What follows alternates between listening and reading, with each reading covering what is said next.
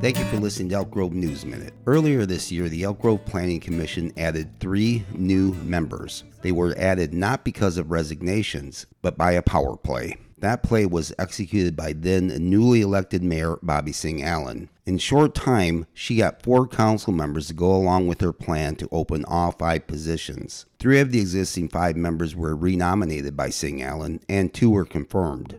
More significantly, Singh Allen got three new planning commissioners loyal to her. A similar play is underway with the Diversity and Inclusion Commission. All 10 members will probably reapply in January, and some are reportedly targets of removal for political reasons. Regardless of outcomes, Singh Allen is cleverly exercising her power and dominating the four city council members. The question is are the city council members acting out of respect or fear?